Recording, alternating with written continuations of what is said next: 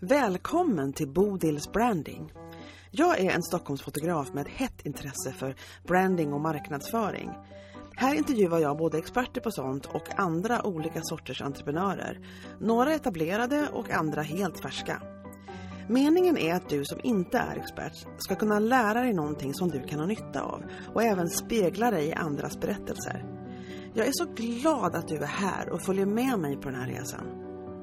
Jag heter Bodil, jag är fotograf och brandingentusiast på upptäcktsfärd.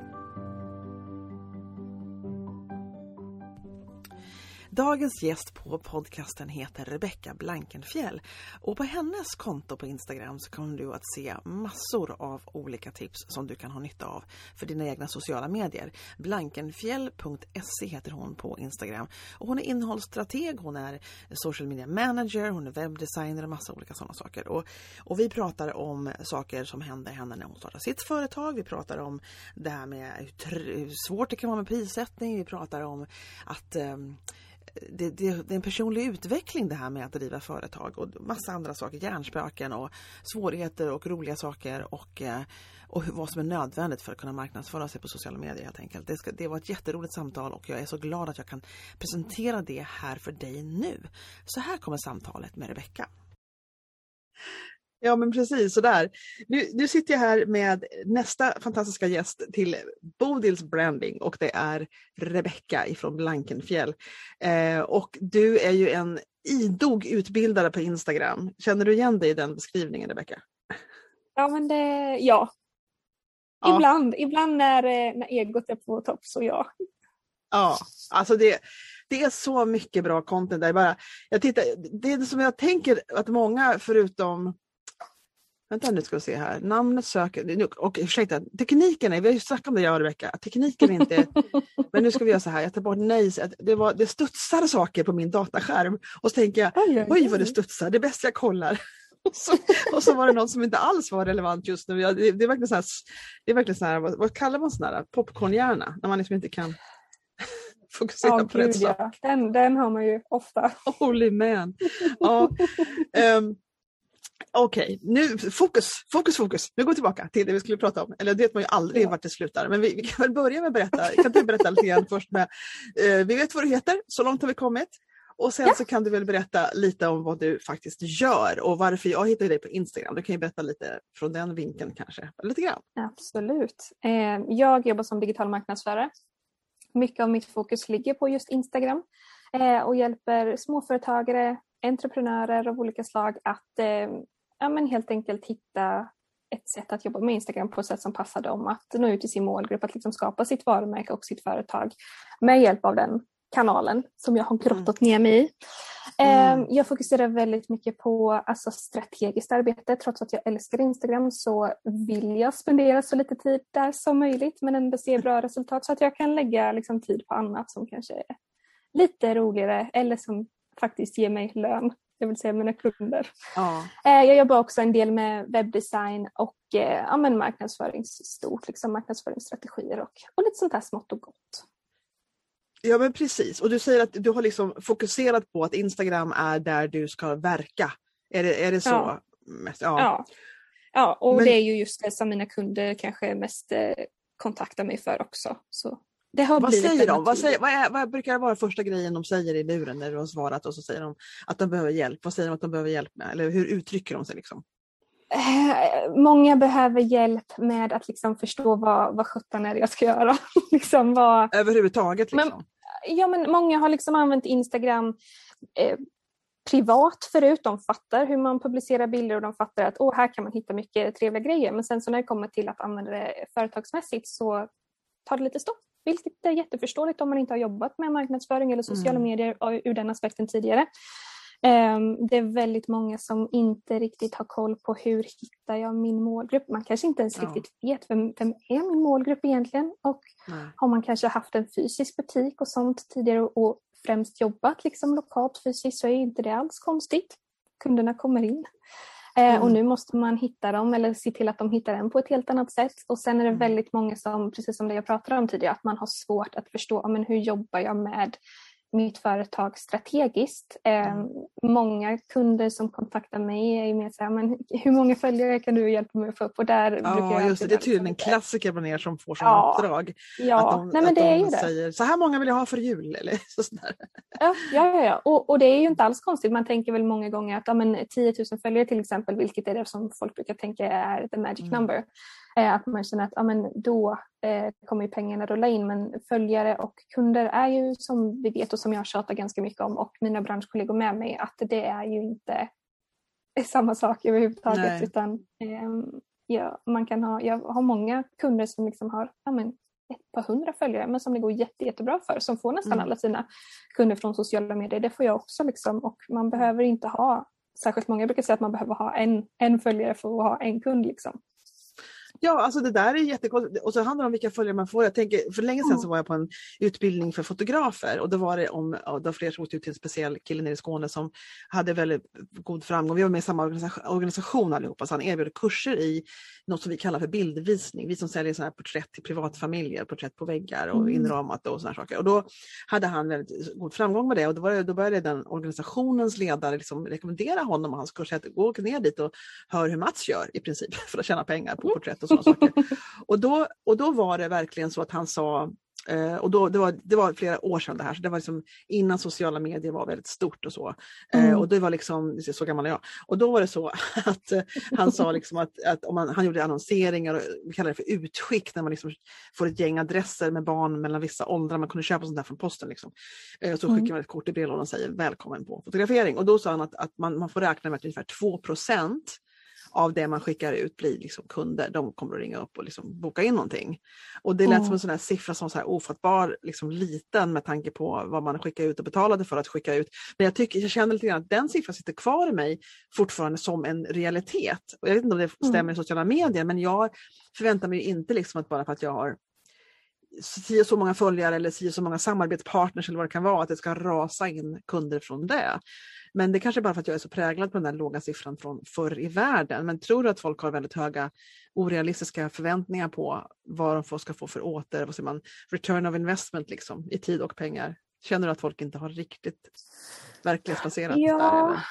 Ja, men, jo, men jag kan nog hålla med i det lite. Och, precis, jag tror att det sitter kvar precis som du säger, för de där siffrorna har jag ju också hört jätte, jättemycket om. Och jag, det finns väl säkert ett samband mellan det i, i dagsläget också, men där handlar det nog väldigt mycket om men vad, vad är det man faktiskt säljer. Säljer man tjänster till exempel, då kanske man inte behöver ha jättemånga kunder. Man kanske bara behöver ha återkommande kunder varje månad Mm. som man jobbar åt på timmar eller på ett specifikt uppdrag eller någonting sånt där. Och så har du en heltidslön där. Mm. Eh, säljer man enstaka produkter, ja men då behöver man ju få upp den där procenten lite. Mm. Eh, Mm. så det, det spelar ju väldigt mycket stor roll inom vilken bransch man rör sig i. Ja, så kan det, så kan det vara.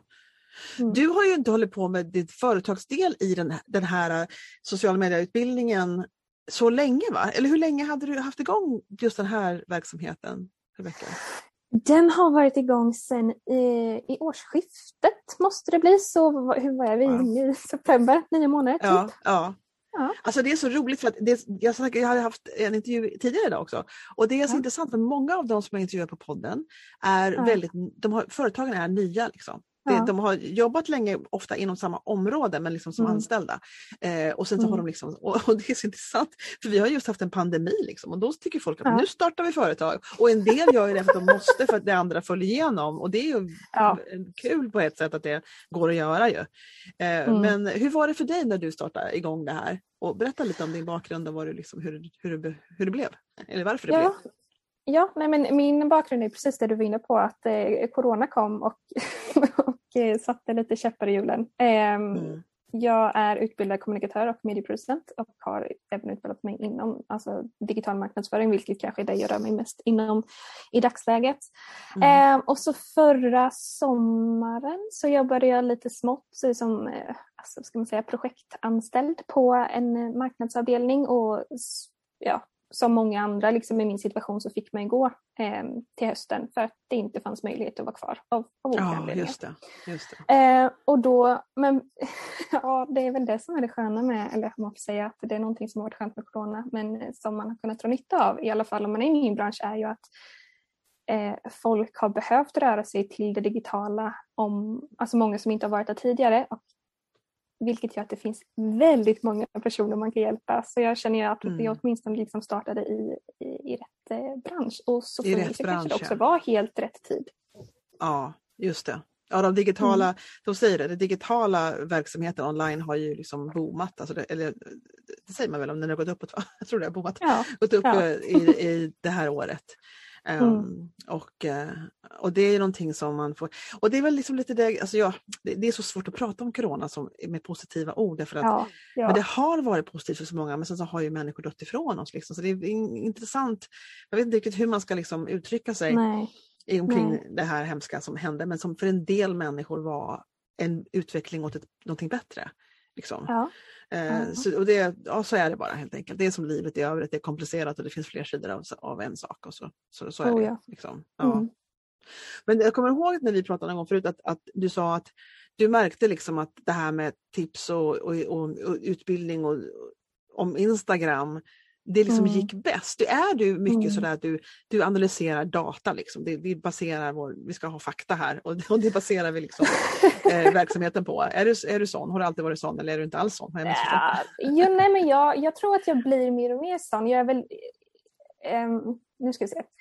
Jag tror att jag har lätt att se vad är det som faktiskt går hem sen. Så är inte allting som jag gör baserat på data men det är baserat på en känsla som kanske är Mm. ja, men, inte taget från intet om vi säger så. så när jag startade, mitt företag startade jag, det måste vara ungefär nästan exakt ett- år sedan eh, nu. Eh, Mm. Men då startade jag upp det och jobbade med några uppdrag som jag hade redan innan jag startade mitt företag inom eh, projektkoordinering och varumärkesarbeten som var ganska stora eh, jobb. Inte Mm. alls likt det jag gör i dagsläget. Och sen så Okej. eh, kom ju en till coronavåg fram mot jul där någon gång, lite innan Mm. jul. Och då fick ju de projekten läggas på is och då kände jag att nu, nu måste jag ju få in kunder då. Så det var ju första gången jag fick liksom marknadsföra mig själv på det sättet. Mm. Eh, Så då öppnade jag mitt Instagramkonto och i början så var det ju väldigt alltså, mycket spritt kring marknadsföring.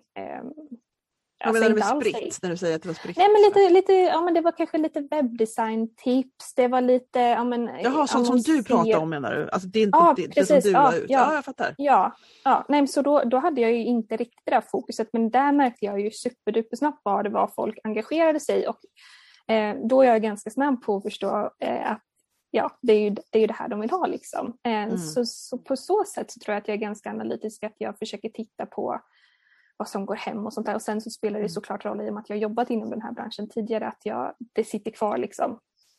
Eh, om man ska kika på. Jag förstår. För jag, jag blir så, i, i, grejen är den att, att jag, jag tänker ofta på när jag ser andra konton som jag följer eh, och jag har ju Mm. gett mig in i den här världen om branding och marknadsföring och sånt och sociala medier och fått utbildning om det har jag kommit in i på sist, det här senaste året kan man säga.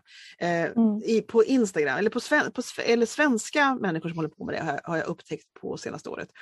Eh, Ja. Men jag har följt andra konton och sånt utomlands ifrån, i liksom Ja. podcaster, bloggar, sådana saker i flera år.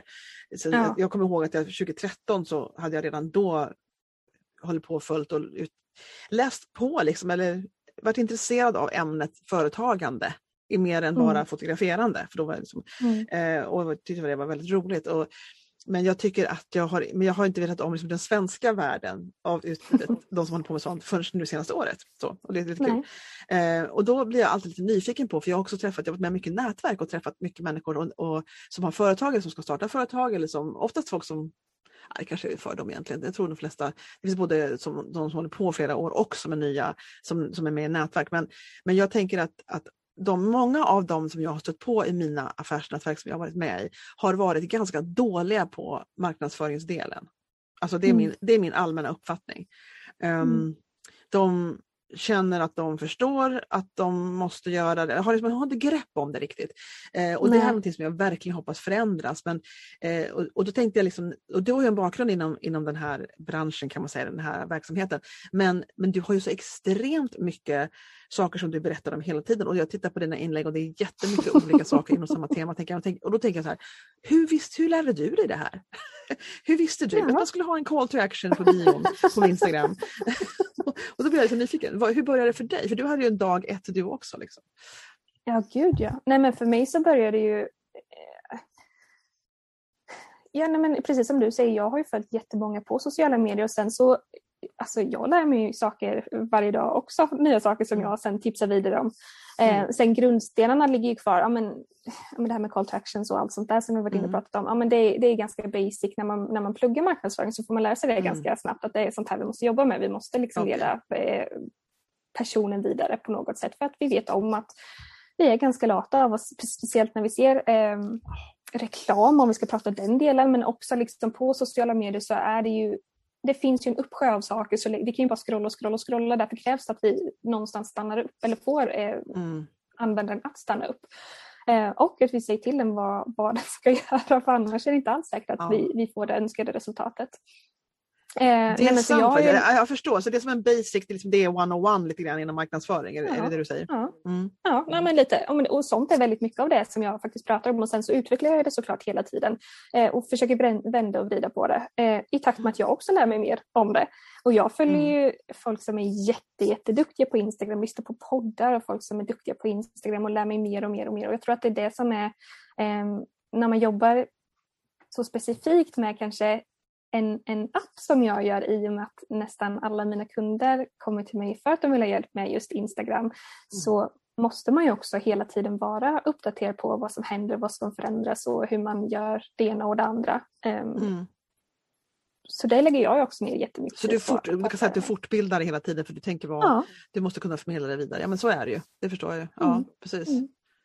Ja det är intressant. För, för att det, det är ehm, ibland så kan man, men det här är någonting när man kan någonting väldigt bra och är, som du mm. säger, man är engagerad i att hela tiden fortbilda sig, man liksom, det här är ens domain på något sätt. Så, mm. så det, kan det ibland vara svårt att förstå, även när man ska lära ut saker, vad de som inte vet någonting eller väldigt, väldigt lite, mm. alltså var den ribban går. Eh, för jag är gammal lärare, jag var lärare i 13 år och den här grejen liksom att lära ut jag var språklärare, men att pedagog, ja. pedagogiken i det hela liksom, och, och förstå ja. var ribban, var liksom lägsta nivån ligger eller göra en inventering mm. av vad ens kund, för du har ju kunder som du hjälper. Och liksom mm. det här med var, var, var ska vi börja? Var, hur långt ner ska vi börja i kunskapsstegen? Känner du att det är en utmaning ja. eller har du koll på det? Där? Oh ja, nej och det är fortfarande en utmaning liksom hela, hela tiden att det också blir på någonstans att jag ifrågasätter min egen kompetens för att jag alltid tänker att men det här är ju allmänbildning fast det mm. inte är det såklart. Mm. mm. Jag, ja, men där är det ju någonstans att jag eh, tänker, åh, vad kan jag hjälpa den här personen? Jag har ju väldigt många som jag faktiskt jobbar med som är marknadsförare i grunden. Och då mm. får man ju alltid lite hjärtklappning när de kontaktar en och vill ha hjälp. Jag tänker, men vad kan jag hjälpa dig med som du inte kan? Ja, men det ehm, kan jag förstå. Ja. Va, hur, brukar, hur brukar det vara? Brukar du kunna mindre, eller det, vad, vad, brukar hända i de sammanhangen då, när du ska hjälpa till med, med någonting som marknadsförare behöver hjälp med? Ja, då är det oftast man, man har ju kanske redan koll på liksom, att man måste jobba liksom, mot utsatta mål och allting sånt där som, som folk som inte har jobbat med marknadsföring eh, inte har koll på självklart har man inte alltid koll på det. mm. Det är ju mm. bara att vi ska publicera någonting, vi ska ha liksom en närvaro på sociala medier men det måste också någonstans leda till något annat. Det brukar de här som har koll på marknadsföring eh, förstå. Eh, mm. Så där, där har de ju redan gjort det grovjobbet men sen är det så här, de kanske inte har koll väldigt många har varit så här, men jag har hängt väldigt mycket på LinkedIn till exempel. Och det är ju ja. en helt annan kultur än vad det är på, på Instagram. Jag spenderar ju väldigt lite tid på LinkedIn så där kan man inte fråga mig så mycket frågor. Um, men så det kan vara alltså, helt olika plattformar till exempel. Att man, ja, men, så man kan det. Där. Ja, och sen mm. så är det väldigt många som bara känner att om jag behöver men man vill outsourca lite uppgifter till exempel. Att om jag, jag vill ha någon som skapar en eh, strategi till mig nu för att jag hinner inte och jag tycker inte Nej, att det är så roligt till exempel. Man, man, bara vill inte, man vill outsourca helt enkelt. Man vill inte hålla ja. på med det. Jag har tid att hålla på med det. Ja, men det förstår jag kan hända. Ja. Mm. Vad var, det, vad var det mest chockerande, om du kommer ihåg, vad var det mest liksom, chockerande som du, som du stötte på där du kände, vet du inte det där? har, har du något sånt exempel? Oj. Mm. Oj vad svårt. Nej, alltså jag vet faktiskt inte om jag kommer komma på. Det är nog mer att jag ehm,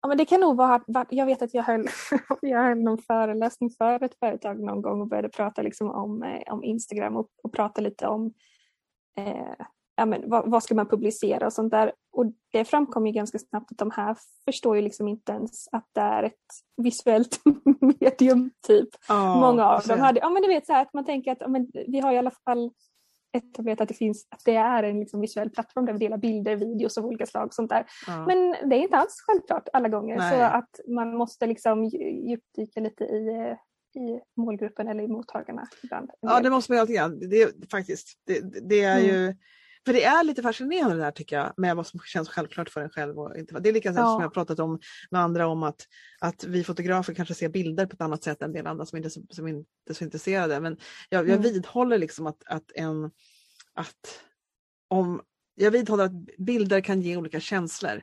Och om det Mm. är en bild som är liksom genomarbetad, genomtänkt kreativt liksom med ljus och med linjer och med sådana saker så, så känns den annorlunda än en bild som bara är snapshotad. Sådär. Mm. Att det är olika känslor och det, det är någonting som jag tror, man kan inte, kan det är som konst. Man kanske inte kan sätta liksom ord på det men, men det finns olika Mm. känslor. Eh, det ger olika känslor och det, det är någonting som jag tror på även fast inte alla tänker på bilder som fotografer gör. Mm. Eh, det, det är det här med att ha en egen inneboende kunskap och hur det kan vara så olika med folks uppfattning om saker och ting. Verkligen spännande. Mm.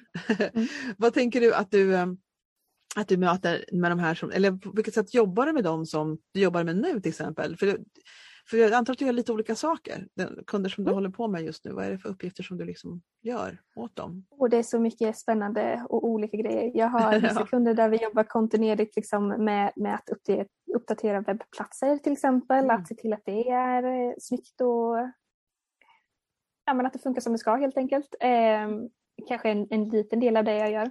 Eh, som jag sa tidigare, jag, jag bygger en del webbplatser också, kanske inte huv, huvuddelen i vad jag pysslar med. Men sen så är det ju väldigt mycket, om vi kommer till dem med Instagram och marknadsföring där, så är det ju jättemycket att eh, man har en kontinuerlig plan för vad som ska publiceras. Jag vissa där jag skapar inläggen, eh, det grafiska till exempel eller bara layouten och sånt där. Eh, Mm. ja, men hjälper till att, eh, att schemalägga en del grejer. Alltså, främst så skulle jag dock säga att det mesta jag gör är att jobba strategiskt med deras innehåll, det vill säga att jag tar fram med kontinuerliga contentplaner, vi uppdaterar strategin, vi analyserar vad är det som har gått bra, vad har inte gått bra, har vi nått Mm. våra mål och sånt där. Så det är väl den delen som jag... mönstret då? Att, vad, vad är det som går bra? Liksom? Om du skulle gå till en kund och säga det här, de här ska vi göra mer av, för det här går bra. Vad brukar det vara för typer av inlägg? det är ju, om man gör det bra så är det ju nästan alltid de här utbild, utbildande inläggen där man liksom delar med sig av kunskap på något sätt. Eller där man inspirerar genom att berätta lite kanske om sin egen historia, hur man har tagit sig från A till B. Um, Mm. Vilket är en jätteviktig marknadsföringsdel att visa att jag har varit i dina skor. Um, och så här löste jag det. Jag har stått, för många av, som, av de som jag jobbar med har ju haft samma problem som sin målgrupp har i dagsläget och vill hjälpa dem Okej. på samma resa som de själv har tagit sig igenom någon gång. Mm. Ehm, så det är också jätteviktigt. Men som sagt, det som går allra, allra bäst är ju de, de utbildade inläggen tycker jag. Nu när vi har fått in Mm. reels och sånt så är det ju väldigt mycket sånt som kanske är lite mer underhållande. Och det behöver inte vara liksom att det ska vara komiskt eller eh, löjligt eller någonting sånt där. Utan det kan vara bara att det är liksom lite mer lättsamt, eh, lättsmält. Eh, även där lite mer personligt kanske. Det är jätteviktigt att vi får in den om man jobbar liksom som småföretagare, entreprenör. Mm. Att vi, vi humaniserar vårt varumärke, att vi ser till att våra kunder kan relatera till oss eh, Mm. och tycker om oss. Mm. Eh, Och, och, ja, och en del kommer inte göra det men det är okej, då Nej. försvinner de. Det är väl det som är grejen. då att de, ja. försöka vara sig själv så att, man, man får, så att folk förstår vem man är och så kan de ta beslut Ja. om de tycker om det eller inte. Ja, men, men, precis. Och där tänker jag att det går från båda hållen. Liksom för att, eh, har man inte samma värderingar eller sånt som, som jag har i min företagsroll kanske, sen behöver man inte tycka samma sak som jag gör om, om det ena och det andra är privat. Men eh, man förstår ju också ganska tydligt vem man vill jobba med och de Mm. sållas ju bort i det där också. Mm. Eh, man ska Mm. ju faktiskt inte jobba med alla.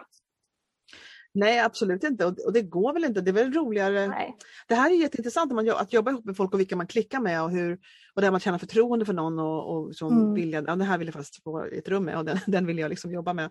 Det är någonting som, Mm. som bara är som det är och det finns Mm. olika anledningar till varför man fastnar för vissa och inte för andra. Och, och det enda Mm. man kan göra som företagare på andra änden av det där det är ju liksom att vara så tydlig som möjligt med vem man är, vad man står för och hur man Mm. jobbar i princip. Mm. Och bara hålla på och tjata om det så får, så får de som tycker det låter bra ta, vara i ens hörna. Liksom. Lite så. Mm. Mm. Men jag tror det är så himla viktigt att komma ihåg, för jag pratar ju väldigt mycket om det här att vi måste, du måste prata till en specifik eh, grupp av Mm. människor eller en person eller vad man nu vill kalla det för. Ehm, och att man många då är så rädda att men då, då kommer det ju vara folk som kanske inte känner sig tilltalade eller som inte blir så peppade på att jobba med mig. Mm. Men det är ju inte heller de vi vill rikta oss till för det är inte de personerna som du vill jobba ihop med och då får det vara så. Sen kommer vissa människor som du inte pratar till komma något annat håll ändå. Eh, ja. Så är det ju alltid. Men eh, ja, man, man får inte vara rädd. Ofta? Jag tycker det verkar vara som en sån otroligt gammalmodig uppfattning att vara allt för alla. Är det någonting som fortfarande existerar Nej, i jag tror att, ja, det, ja, och väldigt många förstår det här, för jag själv pratar ju om det en hel del och jag ser väldigt många i min bransch som pratar om det väldigt mycket, det här att man måste nischa ner sig, i vad man erbjuder och vem man erbjuder det till. Eh, men, och folk fattar det, men alltså jag tror att det sitter kvar omedvetet att man har, att man inte liksom, man, man, jag tror att man tror att man trampar någon på tårna genom att inte tilltala dem eller ha med dem i sin målgrupp på något mm sätt eller mhm. någonting sånt där. Eh, det är ganska ja, men när vi bryter ner det så mm, brukar det framkomma att de är lite rädda för att liksom begränsa sitt meddelande till en specifik typ av eh, personer. Mm. Ja, spännande att man trampar någon på tårna säger du, intressant uttryck.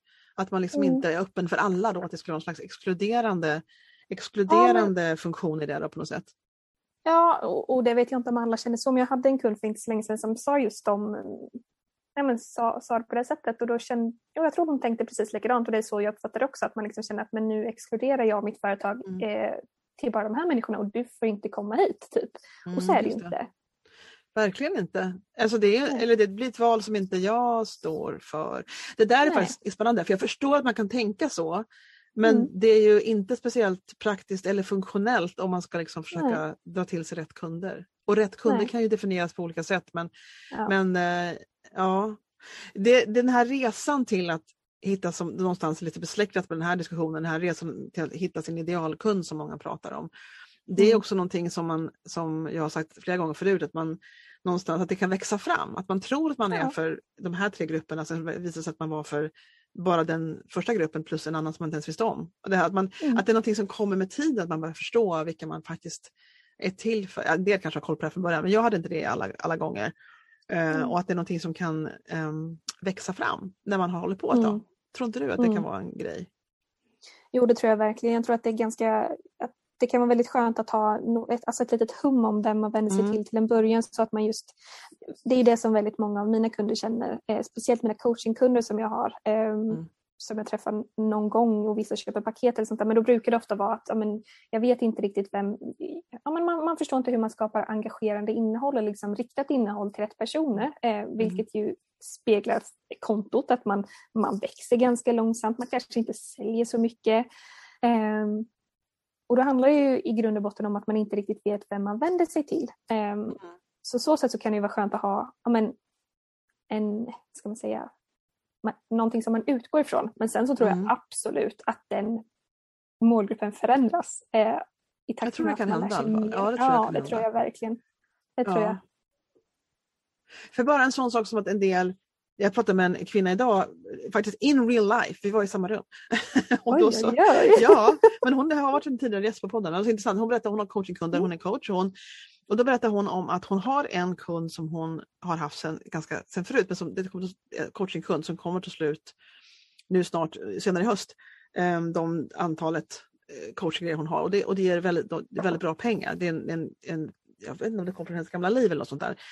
Men hon tycker andra coachingkunder hon har är roligare.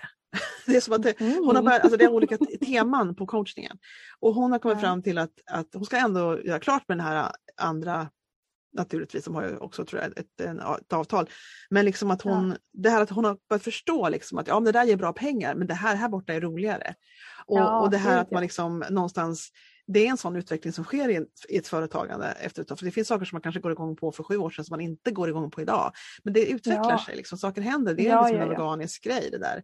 Eh, och, då, och sen, kan man, sen står man i olika situationer i livet när det kanske är värt att att ändå hålla på med något som ger pengar, för man behöver pengar desperat just då, så kan man göra det naturligtvis.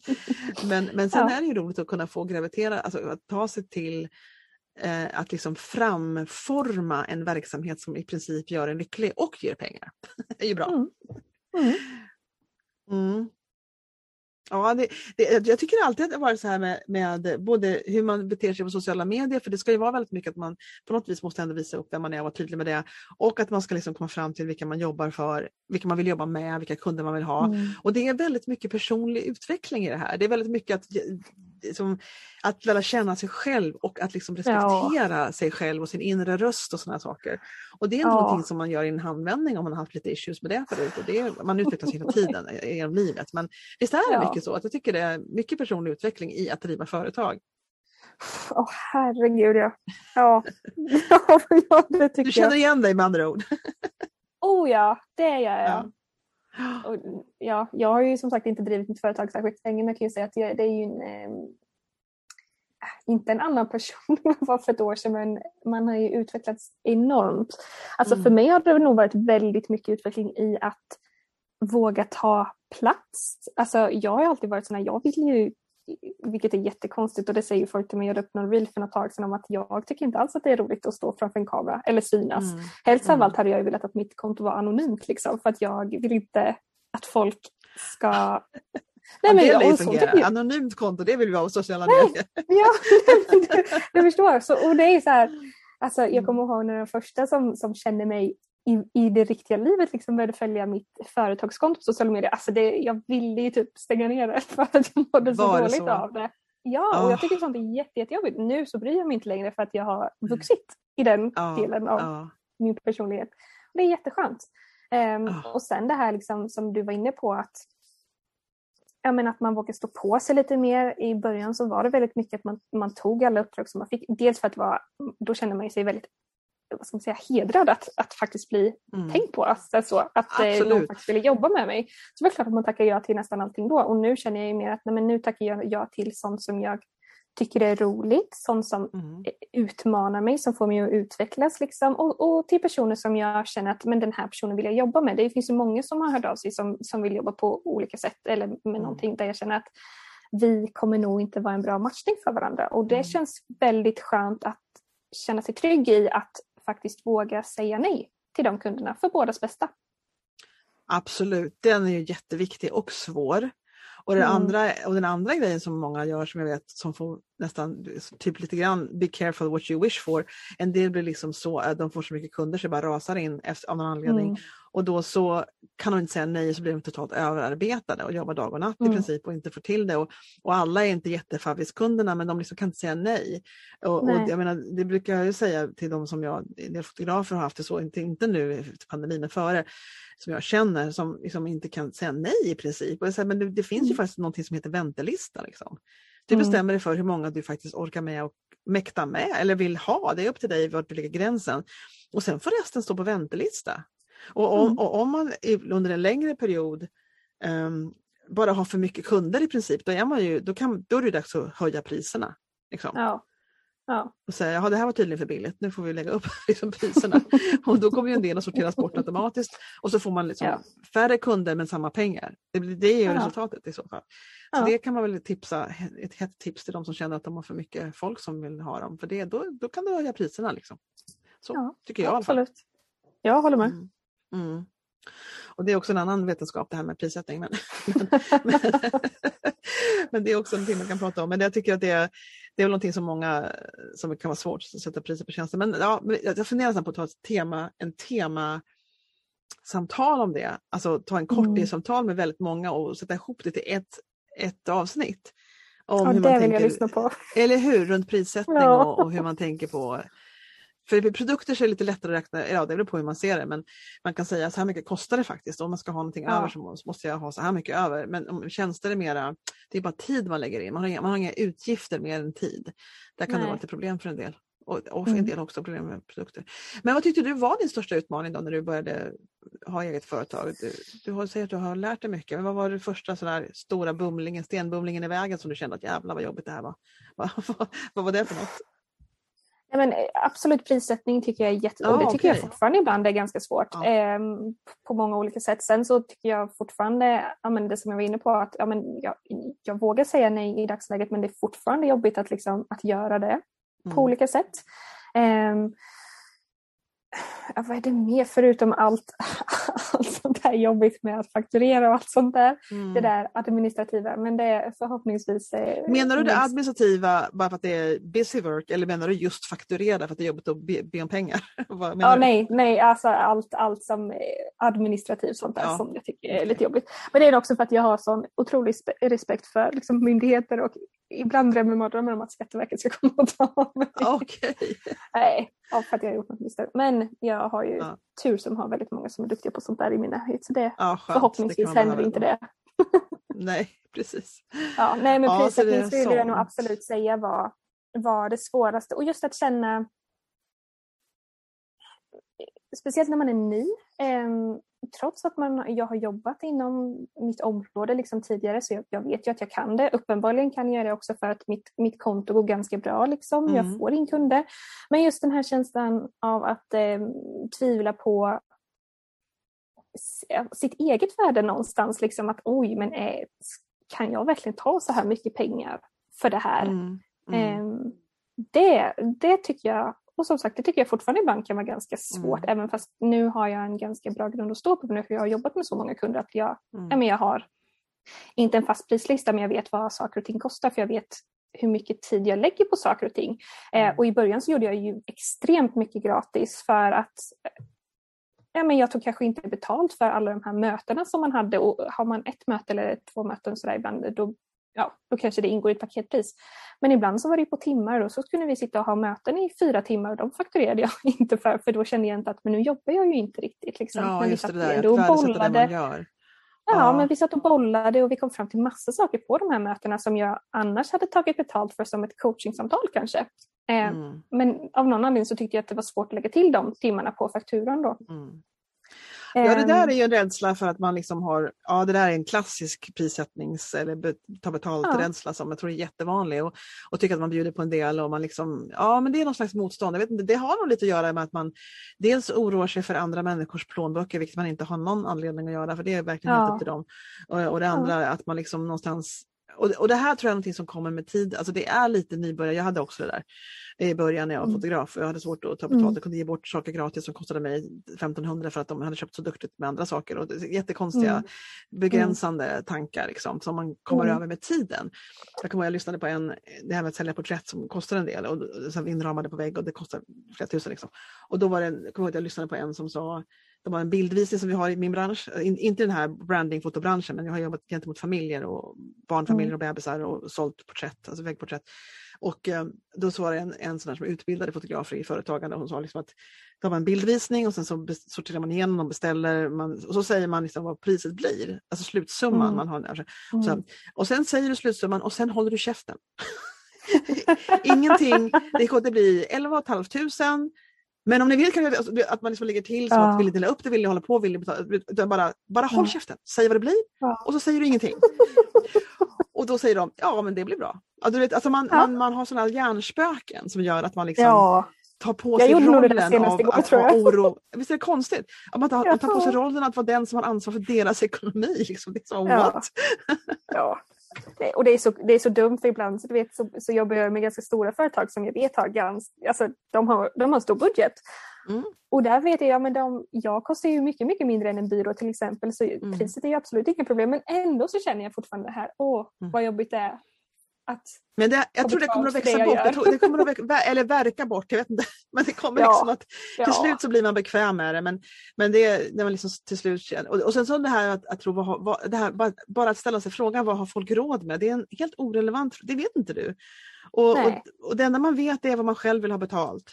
Och sen Ja. får de liksom bestämma om det var något för dem eller inte. Det är där, Ja. alltså ansvaret ligger hos dem. Och du vet, en del, jag kommer för länge sedan var det folk som pratade om inom fotobranschen så här att ja, de som bor där har mer pengar. Det, det där är så dumt för det kan komma någon som liksom, man tror inte har råd med mat som kommer in och så har de, liksom- de kanske har fått de kanske har asmycket pengar. Eller så har de Mm. fått ett arv efter mormor. Och det vill Mm. de lägga på porträtt för de värderar porträtt. Så de köper Mm. hellre porträtt än en väska liksom, eller en resa. Så det, vi har liksom Mm. inte med det att göra vad pengarna kommer ifrån eller vad de liksom värderar. Men det här är faktiskt är det, är någonting som man faktiskt lär sig med tiden om man har svårt i början så kommer det. Liksom, Ja. det där. Ja men det, det känns skönt. Ja men så är det, det skulle jag vilja påstå för jag var svindålig på det där i början, verkligen. Ja, Ja. ja. Nej, men man märker ju det också till slut. Alltså, det märkte jag i början att oj nu har jag jobbat liksom heltid den här månaden. Eh, och ändå så känner man att lite knapert kanske och då Mm. kanske det är dags att man faktiskt gör sig själv en tjänst och tar betalt för det man, för det man faktiskt gör. Så det, det känner jag att jag har börjat lära mig den hårda vägen kanske, men, men ändå. Men det lär man sig då. Och- Och det är annat Ja. som är intressant med om man, om man tänker på...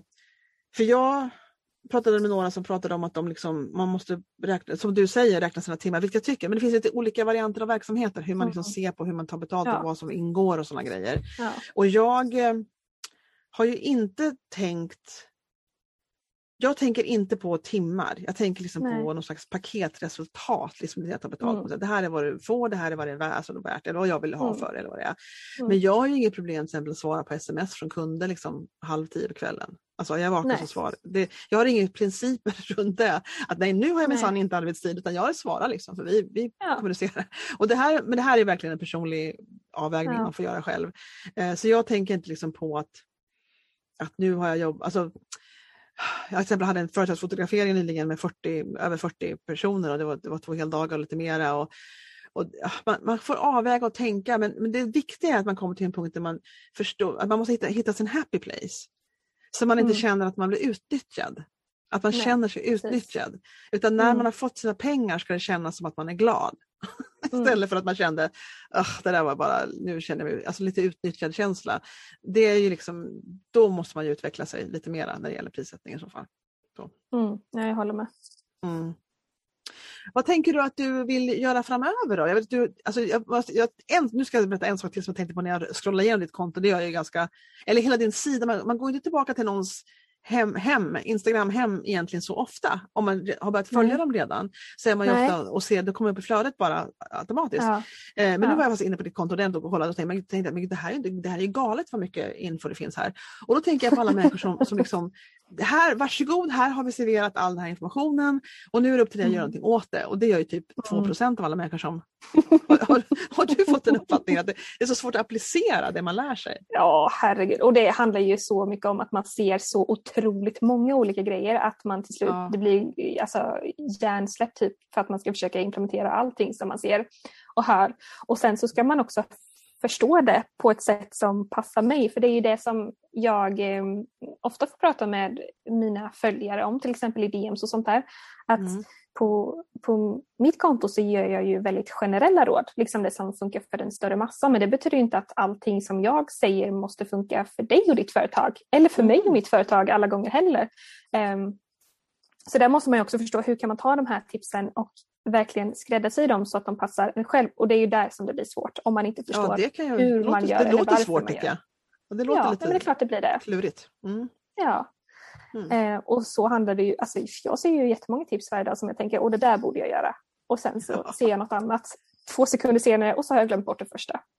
Oh my god, jag kände så igen Ja. mig i det här. Det är, liksom, det är som att precis så är det. Jag tror att Ja. när det gäller sådana här förändringsarbeten, eller om man säger, det är bara det ordet skrämmer väldigt många. Jag tänker om man, om man liksom tänker på sånt som blir lite projektstatus, så man inte kan bara Ja. bocka av en snabb å- åtgärd och sen Ja. är det klart, utan det är mera, Ja. lite, lite mer långtgående projekt. Så Mm. tror jag att en del backar för att de inte har tid just nu. Förstår du? Det blir Precis. överväldigande för den här veckan har jag Ja. inte någon tid över. Nej. och då tycker jag, dels så kan man kolla på när jag går upp på morgonen och hur mycket Netflix tittar du på. Men om man inte gör det, varken går upp sent eller tittar på Netflix så mycket, så, så, ehm, så tycker jag att då får man liksom, om man har bestämt sig för att man vill applicera saker eller lära sig saker ordentligt eller det är någonting som är mer uppenbarligen en projekt, mer projekt. Då får man Mm. kolla på när har du nästa lediga halvdag? Liksom? När har du Mm. nästa, le- eller två timmar eller vad det nu någon slags block av tid. Mm. Mm. Och om det är fyra veckor från nu, ja, men då får det vara där du bokar in det. Liksom. Mm. Mm. Och säga den här dagen ska jag lära mig reels. Eller den här dagen Mm. ska jag liksom, eh, sitta och planera upp eller vad det nu är för någonting som tar mer än en Ja. kvart. Liksom.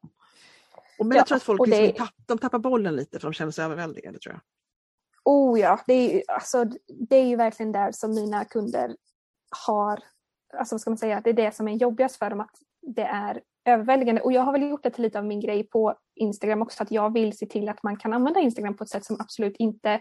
Det är klart att det alltid kommer vara saker att göra och att man måste jobba med sitt konto, men jag vill ta bort den här stämpeln på, eller känslan av att det måste vara överväldigande och att man måste vara aktiv mm. hela tiden. Man måste publicera mm.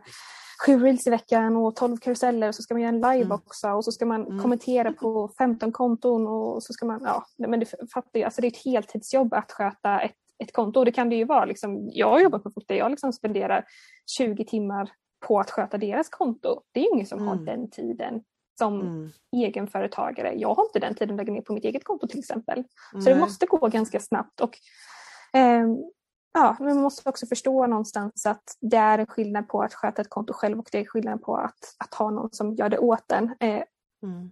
Och jag vet ju själv att när jag, när jag började med mitt eh, företag då hade jag ju mycket mer tid att lägga ner på mitt Instagramkonto till exempel och då kanske jag inte heller ja, såg den här sidan av företagandet och Instagramvärlden att den här tiden finns inte alltid. Då var det ganska lätt att föreslå att lägga ut fem inlägg i veckan. Alla har inte den tiden att lägga ut fem inlägg i veckan. För man kan också mm. ha, jag har inga barn till exempel.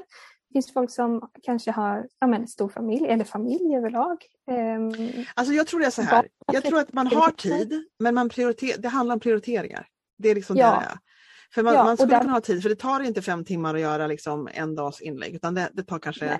en kvart eller 20 minuter om man ska vara hårdrare. Och det här tror jag kanske inte alla mm. vill höra men, men det är faktiskt väldigt mycket en prioritering. Känner du att det här är något som du prioriterar och du vill göra då, då, är det, då kanske du bestämmer dig för att jag går upp klockan fem och så mm. gör jag det mellan fem och sju.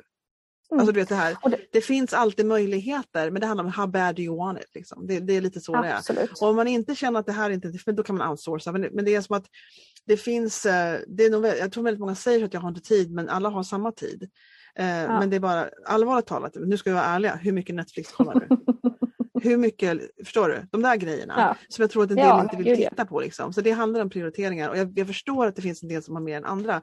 Har man liksom tre barn under fem år så är, är det ens möjligt. Du måste tänka efter. Det tror jag inte va? Men, tvillingar kanske? Tre barn under åtta år. Eh, och, så, och så tvillingar, åh, oh, man kan vara tvillingar. Jo, men då, då är det, är klart att det är tuffare än för mig som har en ja. tjej som snart är 17 och som sköter sig i princip själv och beter sig som en ja. inneboende hemma. Eh, då är det två helt skilda grejer men det finns mm. också människor som har extremt mycket att göra men som liksom får in det för att de prioriterar det Absolut. som är viktigt för dem. Eh, ja, ja. Och det låter lite som att jag skriver folk på näsan men jag tror på det totalt. Alltså.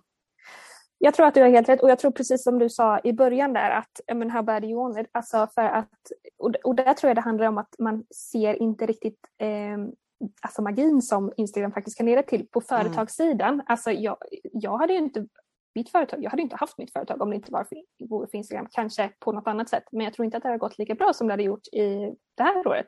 Um, om, jag, om det inte var för Instagram, men det är också för att jag har lärt mig att jobba med Instagram på ett sätt som inte bara ger resultat på mitt konto, det vill säga om man ska räkna följare och sånt där som kanske inte spelar så stor roll. Men mm. att det också ger mig resultat på företagssidan, att jag får kunder, jag får en inkomst och så vidare. Mm. Få, känner man inte att man får ut det av Instagram, ja men då tappar man ju, då blir det inte någon slags morot på det sättet och då förstår jag att motivationen sjunker och där ja. måste man ju någonstans liksom komma in och börja jobba resultatinriktat och Mm. tänka bortom Instagram, att se Instagram som ett marknadsföringsverktyg för sitt företag och inte att ens business stannar på den plattformen. För du kan ha, liksom, som jag varit inne på tidigare, att du kan ha liksom 10 000 följare men om du inte kan få de eh, följarna att bli någonting mer än en följare så kommer, alltså vad ska du med ditt konto till? Nej men absolut, man vill, och där måste man hela tiden ifrågasätta. Men ibland kan man inte kontrollera vilka följare, alltså man kan ju det till en viss gräns på, på hur man säger, vilka hashtags man använder och sådana saker. Eh, mm. Men jag, jag funderar väldigt mycket, jag är väldigt i början på, på min, eh, min min varumärkesbyggande som mm. brandingfotograf. Och, eh, och jag håller väldigt mycket på, jag försöker, när du pratar så försöker tänka hur gör jag egentligen och hur tänker jag egentligen? Jag är inte bästa strategen, jag erkänner. Man behöver eh, inte vara det. Nej men alltså jag är inte det. Jag, jag, det ligger inte för mig att vara strateg, eller jag ligger för mig, jag skulle säkert kunna lära mig det, men, men jag, jag, jag har, jag, jag, det som jag är medveten om att jag håller på med och som inte är mm. en slump, det är att jag försöker bygga ett personligt varumärke. Jag försöker visa vem jag ja. är och vad jag jobbar med och mm. resultaten mm. av det. Och jag liksom mm. delar med mig av olika saker och försöker liksom jag försöker få folk, och det här och podcasten är en del av det. Dels vill jag bjuda på kunskap. Jag vill liksom att folk ska kunna spegla sig i andras företagsresor och berättelser och även få lite kunskap. Liksom. Det är främsta. Och så vill jag att folk ska känna sig bekväma med vem jag är. Att när de lyssnar på tio poddavsnitt då kommer de i princip förstå lite hur jag funkar. Och hur jag pratar, och hur jag låter och hur jag är. Så jag håller väldigt mycket på att folk ska liksom lära känna mig och känna sig bekväma med mig. Och det Mm. gör jag nog både på Instagram och, och den här podden har en, lit, en liten del av podden är det också. Sådär.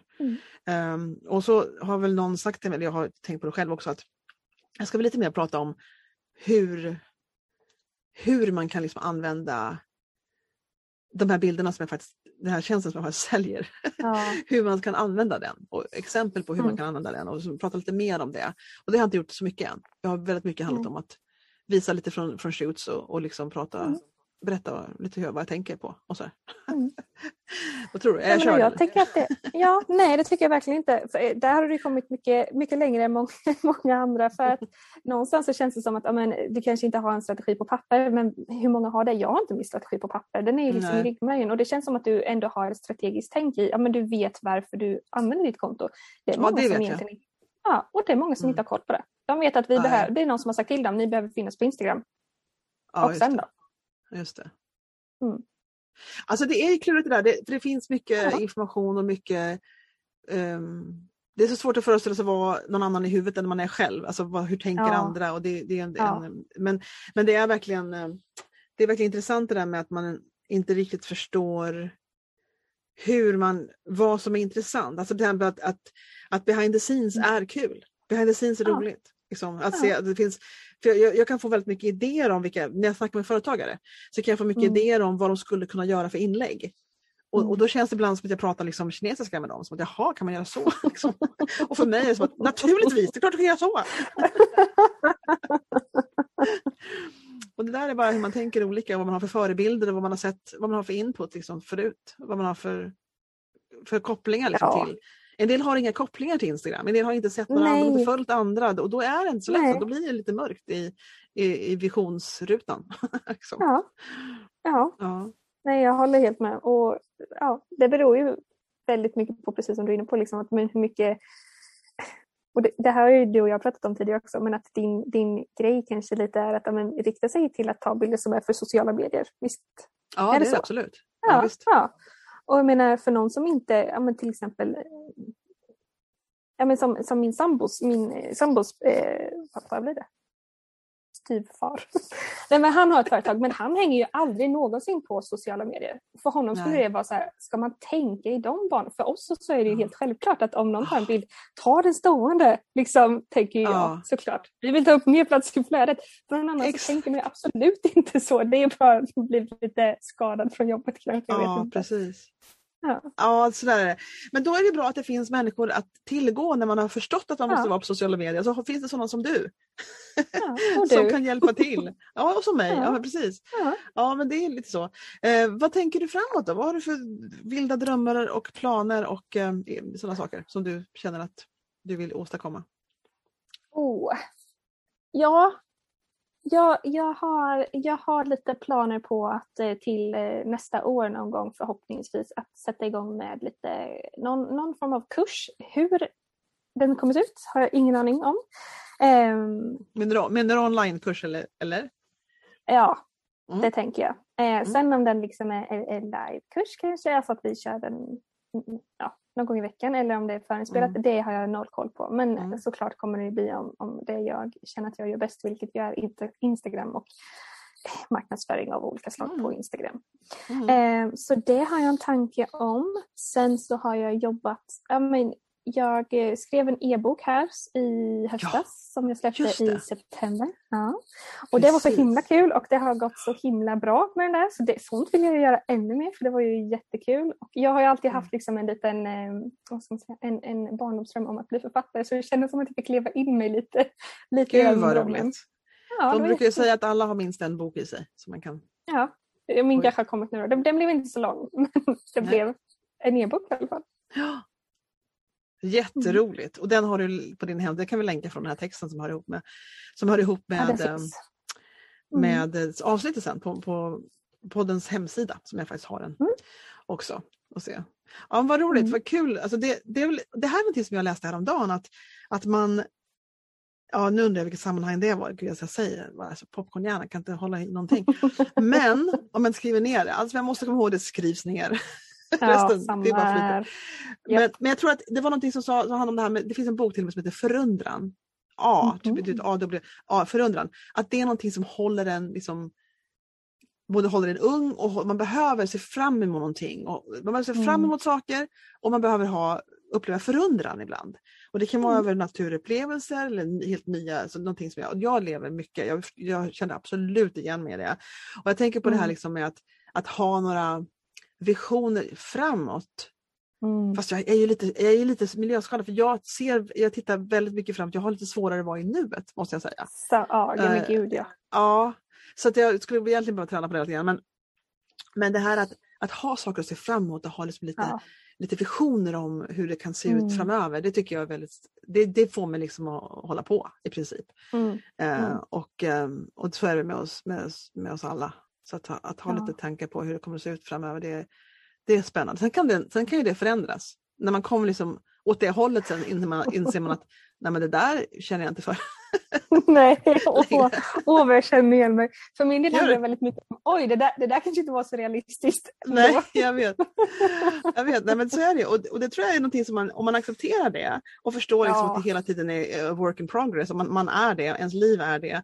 Och att man, men jag tror Mm. att det som man kan falla på då är att man inte respekterar den rösten. Utan Ja. man, man har, nu har jag bestämt mig för, nu har jag lagt så mycket, jag kommer till exempel jag är till exempel utbildad högstadielärare, jag är språklärare Mm. på högstadiet och jobbade som det i 13 år. Mm. Ehm, och då vet jag när jag började känna att jag skulle liksom eh, sluta med det. Jag gick till fotograf ifrån att jag var lärare. Mm. Och så vet jag liksom att jag tänkte då några gånger att men herregud, för jag kommer ihåg att jag kämpade så hårt för att den här utbildningen för att jag, jag, jag jobbade samtidigt som jag, jag hade läst språk, jag var språklärare. Jag hade läst språk förut på universitetet bara på kul. Och sen Mm. så lä- lärde jag till ett språk till när jag började inse att nu ska jag bli lärare. Och sen så, så läste jag pedagogiken på ett speciellt program för arbetande lärare, så våra jobb var vår praktik kan man säga. Så var det ett speciellt program, men- då jobbade jag samtidigt som jag pluggade och ett, ett års jobb så jobbade jag heltid samtidigt som jag pluggade heltid. Det, var, det, var, det var ganska stort åstadkommande att få den här lärarlicensen, att bli lärare på pappret. Mm. Eh, och då var det svårt, då hade jag sådana här tankar om att men gud, jag har ju kämpat så hårt för det här, jag kan inte vara något annat än lärare nu, för nu har jag jobbat så där Nej. hårt för att bli lärare, så måste jag nu vara Ja. lärare. så, Ja. innan jag liksom förstod att det var dumheter, att man, man, kan, man kan vara lärare ett tag och sen kan man göra något annat. Ja. Ja. Och, och det här tror jag en del kan fastna i, att de kan fastna i, Ja. nej men nu har jag kämpat för det här, eller nu har jag bestämt mig för det här, eller nu förväntar sig alla att jag ska bli det här, eller det finns massa olika varianter på det där. Och så är det svårt att släppa och säga, nej men jag tycker det här är roligare. Det får vara Mm. okej, eller till och med Mm. bättre. Ja. Och det kan vara Nej, svårt när man inte med. respekterar sina egna känslor och sina egna och vem man är. Eh, Ja. att, man liksom, att respektera sin inre röst. Dels att ens få upp öronen så man hör vad man säger till sig själv. Och det andra Mm. att man sen respekterar det. Och det kan vara Mm. lite scary ibland beroende på vad det, vad det handlar Absolut. om. ja. Mm. Nej, jag håller med. Jag är nog, Mm. ja, jag vet inte, min mamma brukar säga att det är för att jag är vädur. Jag vet inte vad det har för betydelse. För jag, jag, vet, jag vet ingenting om jag- vädurar. Vad, vad tycker han det är för någonting då? Nej, min mamma hon tycker, jag har ju, alltså jag, jag, jag börjar ju med många olika saker. Jag tycker ju väldigt Mm. mycket om att börja med saker. Det är ju det, det är den bästa delen av hela processen. Liksom. Sen att avsluta saker, det är en annan del. Då har jag oftast Mm. liksom känt att nej men nu har jag gjort det här tillräckligt länge, nu byter vi bana. Liksom. Eh, så jag har nog, mitt problem handlar nog mer om att eh, stanna kvar tillräckligt länge i en, i en grej innan jag går vidare. Eh, men Men jag, vad skadar det då när du går vidare? Vad är, vad är felet med att gå vidare då? Nej, det, det, jag tror inte att det är så mycket fel i att gå vidare. Nej. Jag tror att det handlar väldigt... Men jag tror att jag alltid har... jag vet, vet inte. Jag, jag har nog alltid haft förstått att eh, livet händer eh, lite nu och att eh, man får ta vara på det och man får testa Mm. saker. Liksom. Jag har ju, alltså jag har ju gått Alltså alla mina utbildningar och sånt där, det är ju ett virrvarr när man tittar på det på papper, vad jag har Mm. sysslat med. Man tänker lite, vad har den här människan för problem? Det kan vara många. Men, eh, jag, Men det här handlar ju om jag- förebilder, alltså vilka, vilka Ja. man har omkring sig och vad de har gjort med sina liv och sina karriärer. Och, och att man gud, liksom ja. inte känner igen sig i hur, vad de har för värderingar och vad de tycker är bra, Ja. ett bra sätt att, att leva i princip. Eh, Jag det- kommer ju i- från en jag kommer ju verkligen från en liksom, eh, företags och drömmarfamilj om vi säger så. Alltså alla i min familj och släkt är ju företagare och har ju varit, haft väldigt många olika banor inom sitt företagande. Eh, så jag är ju uppvuxen med det här. Man får testa saker och man får se mm. vart det går och ibland mm. går det åt helvete och ibland så går det jättebra och då mm. får man välja vad man vill göra. Så där har jag ju verkligen jättetacksam för att jag växte upp så. Sen så hade det väl kanske ibland varit skönt att växa upp liksom där man kan känna åh, ja, men jag har ju många som liksom vars föräldrar har haft samma jobb från att de tog studenten tills att de blev pensionärer. Liksom. Och den, det är ju absolut inte min verklighet. Eh, utan här testar vi. Och så ja, men det var bra. Jag har ju inte en enda entreprenör i hela min släkt. Vet du. Det är bara jag. Nej. Ja. så ja. Jag hade inga förebilder. Jag kommer ihåg när jag började och kände liksom en, en längtan efter liksom andra som var som jag. Alltså sådär. Mm. Och, och, då sa någon mm. till mig, på, de råkade träffa mig på ett ställe som men du vet väl om att det finns nätverk? Så, What? Vad hette det sa du? Jag hade liksom ingen aning. Och så kommer jag ihåg att jag var på min första nätverksträff och tänkte, här är de, my people! Det var liksom en, en, en, jaha, så det finns andra, man kunde träffa dem under organiserade former. Det var liksom helt galet. Jag hade ingen koll. Um, så att, uh, att, att, att, inte ha förebilder men liksom följa sin röst, det är väl fantastiskt. Jag, jag har ju bytt, jag har ju mm. bytt totalt bytt bransch varje decennium. Alltså, mm totalt. Helt, Vad spännande. Helt annan bransch. Så det är ja. liksom, ja, det, så kan man göra. Mm. mm. Jaha, nej men hörru du att då fick vi till det här då, du och jag. Jajamän. Ett samtal ja. om sånt som både du och jag märker kan snacka om en vecka i sträck om vi bara fick. men vi får väl ge oss här, tänker jag. Det var ja, jätteroligt det att ha dig här. Bäst. Jag vet inte jag tror ja, att, det, det att det är läge med. för oss att lägga... Det står, vet du vad, nu står ditt namn här nere. Jag var så tveksam i början, visst var det Rebecka? Och så står det faktiskt på min fina Zoom-ruta att du heter Rebecka. Och det vet alla andra också det. Berätta vad din konto ja. heter på Instagram så alla som ja. är nyfikna på dig nu kan hitta dig. Det heter blankenfjäll.se och eh, det är ju inte lättstavat om vi säger så utan Nej. det är Blankenfjäll med CK och med ett E istället för ett E. Jaha, ska jag inte för dig? Vad är det? B-L-A-N-C-K, just det, alltså fjäll med E. Exakt så är det. Ja, och där finns du. .se. Mestadels. Ja. Där finns jag. Där hänger jag. Jag måste bara säga det, bara, ni måste bara gå in och kolla för det är som att vill man ha en, en så här crash course liksom, grejer som man skulle kunna gå igenom så är det bara att kolla in på ditt konto. Så är det med det. Ja, men då, då får jag tacka så jättemycket och sen så tänker jag återkomma till dig om något år och, så där, och höra hur, hur det ligger till då.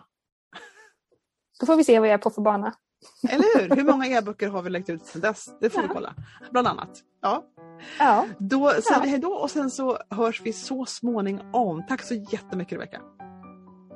Tack.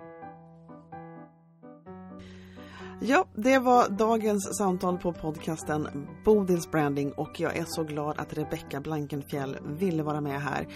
Visst är det sådär att när man är entreprenör så är det som att nästan varje samtal som jag har med en annan entreprenör så finns det liksom alltid saker att känna igen sig i. Det är som att vi har en kärna av samma resa tillsammans allihopa. Och alla har en dag 1, alla har en dag 17 och sen går det förstås vidare och så är det olika hur länge vi har hållit på. Men det är som att det finns en igenkänning i, i, um, i mötet med andra entreprenörer. Jag tycker det är väldigt, väldigt roligt. Jag hoppas att du känner också att du kan bli inspirerad och känna att du kan få um, liksom en del tips förstås men också känna att det, liksom, det är inte bara jag som upplever de här sakerna utan det är flera av oss. Uh, ja, i alla fall det är en resa det här med att vara entreprenör och företagare.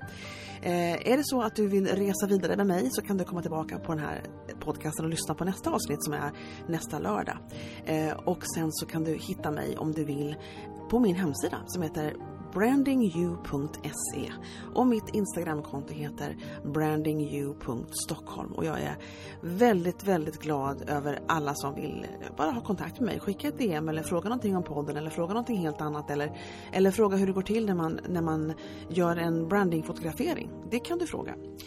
Ehm, så så är det. Vi ses nästa lördag och du är varmt välkommen tillbaka då och jag hoppas du har det väldigt, väldigt bra tills dess. Hej då!